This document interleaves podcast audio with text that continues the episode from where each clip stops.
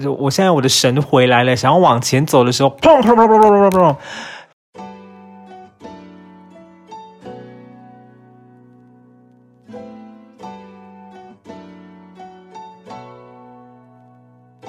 欢迎来到万磁王，我是田山竹，很久没有更新我的节目了，因为最近真的很懒惰。我一开始在做这个节目的时候，就想说我是想快乐做，所以 后来我有一段时间强迫自己每个礼拜三都更新，因为这样子可以你知道笼络一群固定的听众。可是到之后有已经不太知道讲什么，所以我休息了一阵子啦。今天就是刚好遇到了一件事情，决定来更新。今天呢，我就是下班之后嘛，我要呃走路去，从家里出发，走路去上健身的团课。在我走路的过程当中，经过了一个斑马线的地方，然后呃，那是重庆北路三段吧。我就是往台北车站的方向走，也就是从北往南走的一个方向。在呃，我就是站在马路那边嘛，我在等斑马线转绿灯就可以直走。那这时候呢，其实我面向前方的，我面向前方其实是一个横向的车道，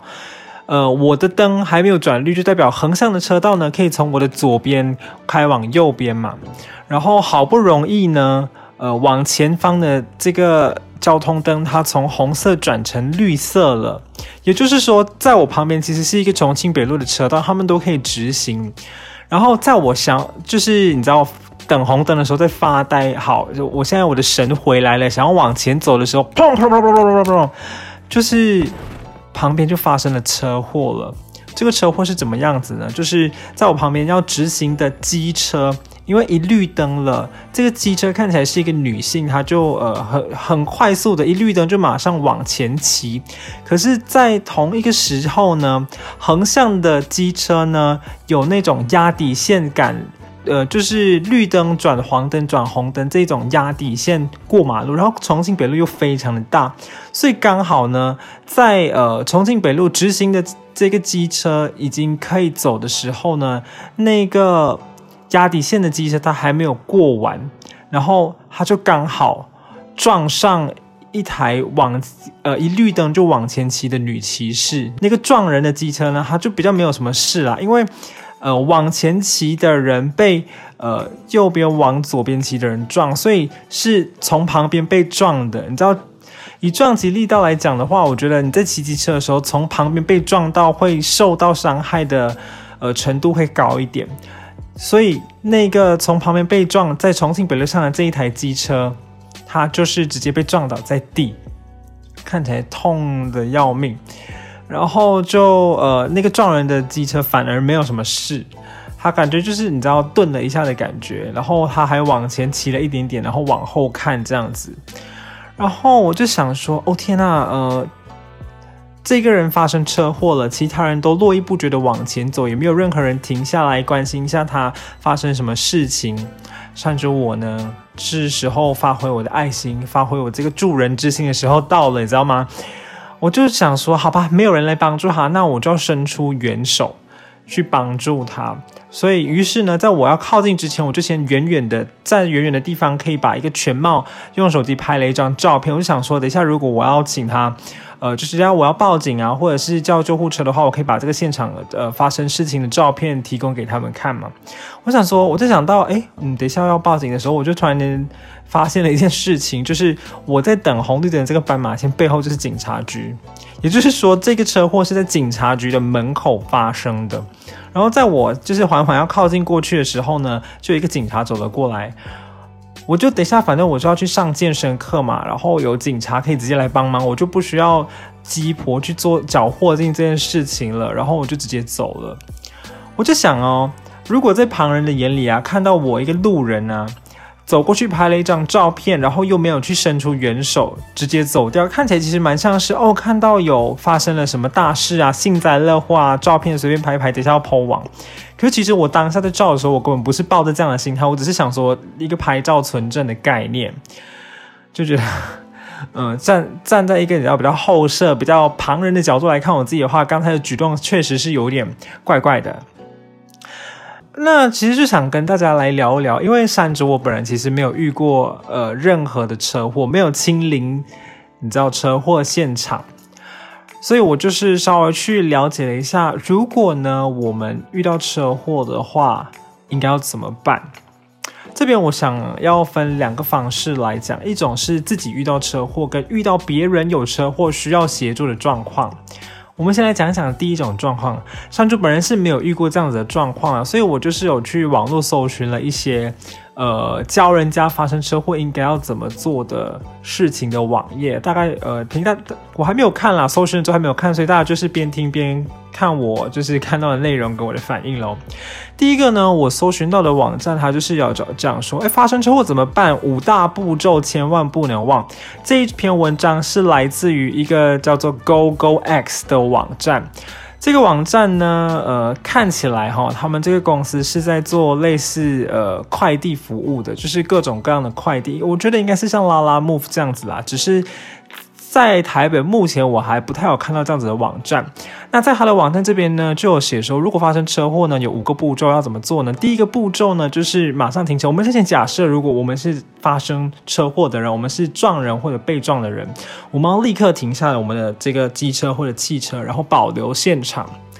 呃，保留现场的目的呢，是为了等一下，等一下我们一定要先报警嘛，让警察来看一下我们现场呃这个车祸的情形到底怎么样。怎么样叫做保留现场呢？因为有时候你在呃撞了呃你撞了别人的车，或者是你被撞之后，你可能想要立刻呃你知道从车里面挣脱出来到一个旁边休息。呃，如果是小小的擦撞，没什么大问题的话，就尽量不要有任何的移动。然后呃，可以先拍一些照片啦，不要有任何的移动。那让警察来到的时候呢，可以以现呃现场原本发生事故的状况，他们会去制作一个呃现场的车这种车祸的图片吗？我不知道，就是可能存档留证用的啦。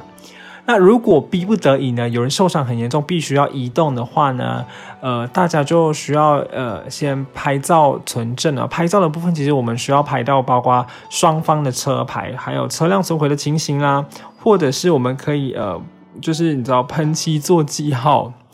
保留现场方便警察呃，就是制作这个证据的部分。如果有人受伤或者是死亡，就要马上打一一九。其实这些。大家都大部分都知道啦，只是我刚 我刚才就是在想说，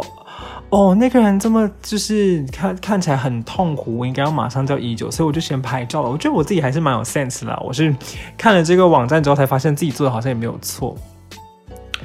所以呃，我们就当那个打一一九的人啦，我们不要在那边就是大家快来呀，叫救护车啊之类的，你知道。你每次看剧的时候都会有偶像剧就抱着伤患，谁快来叫救护车？就是你知道，我们就当那个打一九的人比较有效率嘛。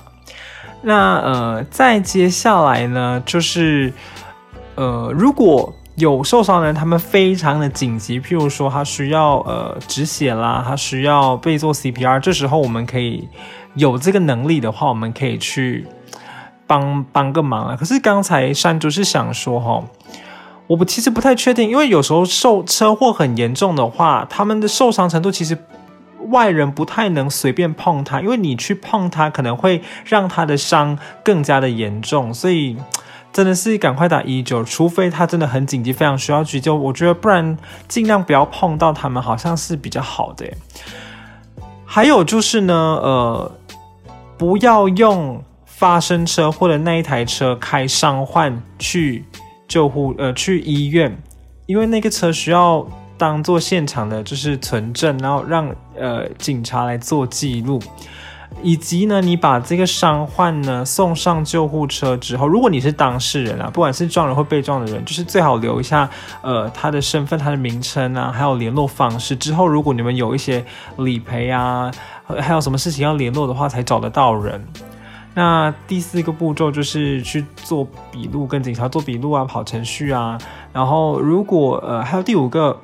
看一下第五个是什么，就是申请理赔的部分啦。所以因为要申请理赔，所以前面的这些存证都是非常重要。这就是为什么一定要打电话给警察，因为警察他所做的这个拍照或者是制作的现场的车祸的图片，他我觉得算是比较，呃，对双方来说都是比较客观的一个记录方式。对，呃，保险公司来说，应该也算是比较客观的参考。那这过程当中，你们也可以去提供一些呃你们的行车记录啦，让这个呃事实的全貌可以呈现的更加的客观，而不会说呃彼此都只说对自己有利的话。这一个网站讲的大概就是这一些啦。然后我刚才还找了另外一个网站，他会教大家怎么做。这个网站叫做 Pamol Law，P A M O L A W。然后我第一次看到这个网站哦，它叫做呃法律实验室。我觉得他的这个网站的美编什么的做的非常棒，很像现在的很多新创企业什么的。可是。因为呢，呃，山竹我本人为了确认说，呃，一些文章的资讯来源，我通常会去看这个网站呢，有那种什么关于我们呢，去看一下这公司是注册在哪里啊，有什么联络电话什么的。这个 Pamol Law 呢，它有点像是什么，他把自己说是一个行动的律师啦，他应该是提供一些法律咨询的。你知道，现在什么东西都可以透过手机来。呃，去做，譬如说你保保险，你可以在手机 app 里面就是保到保险，或是你去租车，你也可以在手机 app 里面就租车。现在就连法律的部分也可以做到这样的情况。好，我们现在看一下这一篇文章，只是我在这个网站上面找不太到关于他们这个公司的具体公司名称，或或者是呃。就是关于公司的介绍这一些，所以我对于这个网站的可信度虽然没变得很漂亮，不过我还是先大家可以用一点保留的态度来看啊。我们来看一下他的文章，嗯，他的文章这边呢就写一个车祸现场处理教科书版。第一个呢，打开车子的警示灯，在车辆的后方放警告的标志，防止二次的追撞。就是你知道我们的车后面有那个三角形，我们就距离车有一段距离，就放这个三角形。第二点呢，呃，如果有轻微的车损，没有人受伤，在标出车辆的位置之后，就把车子移到路边，才不会妨碍交通。哦，原来是这样啊！因为刚才我们讲的是尽量保留现场，可是这边就是说尽量不要妨碍到交通。应该就是你知道拍了照片之后，再把车子移到旁边，不要妨碍交通。第三，如果有人受伤的话，除了报警，也要立刻叫救护车。好，这是他写的三点教科书的版本。好，车祸现场和解现实世界版，我觉得后面当写的蛮有趣，有这样子在分类。绝大多数的车祸都是小小的擦撞，呃，通常就是不小心。撞到车子的照后镜啦，或者是前车的保险杆，这种，呃，可能是没事啊，或者是用几百块一两千元就和解的案件呢，两方都可能因为赶时间，或者是觉得警察来处理很麻烦，他们达成共识就直接离开现场。可是这里他就说，这是一件，呃，算是比较危险的事情，因为呢，一定要留下和解书再走。他们的经验里面呢，就有说很多的案例呢，都是从哦没事没事，我们才是小擦撞啊，我们双方都说没事，为什么还会出事呢？因为没有留下和解的证据，所以其中一方可能会反咬一口。这是好像我朋友也有遇过，也有遇过类似的情况啦，就是他们他就是遇到车祸现场之后，以为就赔了之后没事，结果后来那个人就来告他，就是你知道人前人后不一样啊，人心险恶。嗯，他这里下面我看一下，他还有讲说，如果在车祸现场直接用手机录音录影是 OK 的吗？可以哦，可以录音录影来当做你们双方和解的这个方式，但是最好还是有一个书面的和解书。哎，拜托，谁可能车祸现场的时候随时会有和解书啊？他们的律师就会建议呢，在车祸现场要留下充足的证据。反正这里一大段看下来，就是说，不管你们两个人怎么觉得 OK 没事，呃，私下和解就了事，都要留下一些和解的证据，要么书面的，要么拍照、录音、录影。哦哦，他教你怎么，他教你怎么就是取得和解书。你就是 第一个是去 Google，第二个就是来到他们的网站，然后用他们的 Line 这边去取得和解书。诶，大家下次可以试试看哦。嗯，其他更详细的话呢，呃，我就是先跳过了哈，大家稍微知道了怎么处理就好。好，刚才我们讲的都是。如果你是当事人的情况，那如果你不是当事人，你想要协助呢？山竹个人认为，我们都还是秉持像刚才这样的几个原则，我们就是尽量，反正是先报警，然后有人受伤叫救护车，尽量拍照保留现场，以呃让这个现场可以用更客观的一些资料去拼凑出这个事实的原貌，大概是这样子吧，我的分享。以山竹而言呢，我有遇过哪一些车祸？其实我不太有遇到车祸，也希望我不要遇到车祸啦。我现在可以想得起来的比较接近车祸的状况呢，就是，嗯、山竹以前在骑机车的时候，好像是在嘉义市吧。我你知道我骑机车其实很还蛮快的，很想要呃骑快一点啊。我觉得红绿灯都太多了，很烦。然后有一次在一个路口呢，这里的。其实看不太清楚有有没有一些来车，我就骑得超快，然后突然间有一台车出来，其实那时候我觉得有点算是我个人已经骑超过我合理的速度，而擦有点接近擦撞到那一台车，那车也停了下来，你知道吗？我超级紧张，我怕我吃官司或者是遇到一些呃车祸的纠纷，结果那个车他也以为是他的过错而让我。就是快差一点受伤，我觉得他看我的神情也是一一脸，他觉得惨了，他要就是遇到麻烦的车祸的事情了，怎么办？怎么办？结果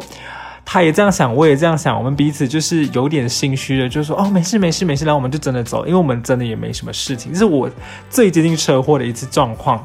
然后另外一次接近车祸呢，是呃我的机车借我的室友。骑，结果他也是没有机车驾照，我就驾骑。他骑去嘉义市之后发生大车祸。我我之前在我有一集的 podcast 应该有讲过，就是关于车祸的事。反正呢，这个室友就是他打过来给我，就跟他说：“哎、你没事吧？”我我也不是先怪他发生车祸，我是先关心他。然后他就跟我说：“好，我会处理，我会处理。”结果后来等了很久，拖了很久，他都没有去处理我的机车。我机车就是停在他发生事故的路边很久很久很久。后来我则是等到。觉得很烦，我自己我明明是借他机车人，为什么搞到最后我自己没有机车用，我还要去跟其他人借呢？我就自己去处理了。反正我自己去处理，自己去修，最后那个钱也是我自己付，我还跟他讨了很久才把我的钱讨回来。这是我比较接近车祸，可是我自己不是当事人的状况，我是当事车车主了。OK，还有我在大四的时候有当我们学校侨生联谊会的会长。听说啦，以前的会长呢，常常都需要跑医院，因为我们侨联的学弟妹很多人都是来台湾之后才学机骑机车啦，那很多人也是没有很安全的在骑机车或者是驾驶，就会发生车祸，所以会长常常呢都需要去医院啦，去探望这些发生车祸住院的学弟妹。然后我当会长那一年，我完全没有做过这件事情。我不知道是刚好我当会长那一年的学弟妹都很安全驾驶呢，还是是其实有默默在发生这件事情，只是我的干部们都处理到，完全没有做过这件事情，还蛮幸运的。好，最后呢，就是跟大家说一下，就是我的机车已经要报废了，可是我一直很懒惰，因为我要报废，我还要请。一天的假，然后特别去处理这件事情，我就觉得很烦啊，所以我迟迟都没有处理。就在呃几个礼拜前呢，我收到了一个呃嘉义的法院给我的强制执行单。哇，那个执行单写写了啰里吧嗦，写了一页半的内容，然后法律通常都会写得很不白话。然后我其实看完之后，我根本不知道他在看什么，我只有看到几个重点，就是七百一十元，我就。打去问，呃，请问你们这个到底是呃写的这个是什么意思啊？他就跟我说，哦，我的机车呢，一百零八年的燃料费没有缴，他们要强制执行，从我的新银行里面会扣一笔费用。你知道我的机车燃料费是多少钱吗？四百五十块。你知道他要扣的是多少钱吗？七百一十块。诶，为什么还会扣这样大的一笔钱呢？就是我问了之后，原来中间的差额是银行的手续费，吓死人了，手续费超贵的。然后我就当下赶快就是网路把这个费用缴掉。我发现我一百零九年的也没有缴，所以一次就缴掉了九百块钱的燃料费。这边是想跟大家说，如果你们的机车燃料费忘记缴的话，你收到强制执行的时候，你其实是可以当下赶快网路把它缴掉之后，他们就会帮你呃，就是帮你取消掉这一笔这一个强制执行的案件，你就不需要去付那个三百多块的手续费了。还有另外一件就是，如果你没有想要报废的车的话，你要么就赶快拿去报废，要么你想要买新的机车，就赶快就是汰旧换新。哦，不要像山竹这样子。这边还想要再呃跟大家分享一个，就是之前我在听台湾通行第一品牌的时候，听到他们有其中一集的夜配叫做“吉时保”，吉祥的吉，时间的时，保险的保，它是什么呢？它就是专门给大家就是做一个及时的保险。譬如说你出去玩耍啦，你去租了车子，或者是你跟朋友借车子，那呃你可以。呃，额外保一个简单的保险，就是在这个手机下载 App 啊，你稍微填一填资料啊，在你要用车前的一个小时把保险保好，你就可以安心的用车了。这是没有业配啦，山竹还接不到业配，只是想说跟大家分享好东西。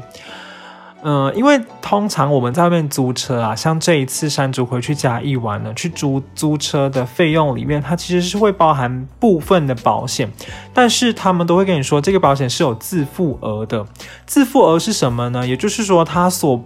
包含给你的保险呢，就是呃保险呃那个保费赔偿的会有一定的上限啊。那超过那个上限或者是不在他们的保险范围里面呢，你就必须要自己掏腰包来付那个多出来的钱。那在即时保里面呢，有呃它有 A、B、C 各种方案，你可以自己去看清楚。它的那个网页上呢，把那个方案做了，就是又画图又做表格，说明的超级详细清楚，连山竹这个看不懂法律的这种白痴都可以。完全了解他在讲什么东西。那还有其中一个方案是可以有这个，呃，不需要自付额的。所以呢，呃，像是如果你跟好朋友借车，因为通常跟别人借车的麻烦是比你租车还要来的麻烦，因为这中间不只是借车的问题，还是一种人情的问题。所以这时候如果你借车的话，你可以顺便保一下这个及时保的话呢，发生什么事情呢？有人帮你赔钱，我觉得这是一件很完美的事情啦，大家可以参考一下。不过呢，外国人没办法使用，山竹觉得超级捶心肝的。上次我回去嘉义的时候，我想要保，结果保不了。就在我要还车的前一呃还车的前几个小时，山竹就带朋友去买饮料，买了饮料，路边不能停车嘛，我就到处绕，我就绕到了一个小巷子，在这个小巷子里面，它的那个宽度大概只是比一条车道再宽一点点，所以我在往前开的时候，前面就有一条，就有一。一一个来车，我们就要会车嘛，我就是要先往旁边闪，让他过。我在往旁边闪的时候呢，呃，有些人的住家前面就会有一些小斜坡，是想要让你的这个汽车可以透过斜坡开进自己的车库里面，就是有这样的小斜坡。山竹就是稍微靠近的斜坡，我就听到一点点，感觉到我这个租来的汽车的底盘刮到这个斜坡，我直接立马急刹车，干，我都。再过几十分钟就要还车了，本来可以安安全全的还车，一点钱都不用付，结果他就刮到了这个底盘。我把这个车开回去之后呢，因为在租车的当下，他把这个汽车，因为他们车蛮新，他把车上所有的小小刮痕都记得超级清楚。我就是一直在考虑，我到底要主动跟他认错呢？还是就让他自己发现。不过山竹是认为，如果让他自己发现，可能会算我比较贵，所以我就马上说：“哎、我要自首，我就是开车开到这里有一点小刮痕。”然后他说：“哦，这个啊，大概一千块就可以处理好吧？”山竹就是大惊：“哈，我还要付一千块啊！”然后他说：“啊，我算你五百就好。”可是我山竹就是觉得那个根本就不需要出花这么多钱出，因为我觉得他应该会等人家开车开到刮到伤痕累累才去处理。哎，收了好多钱，这是非常难过一件事情。还好那时候租的车是朋友陪我一起负担，所以大家有陪我一起去负担这个小小的差，最后一个人只需要付七十块钱。山竹就是觉得心里好过了一些。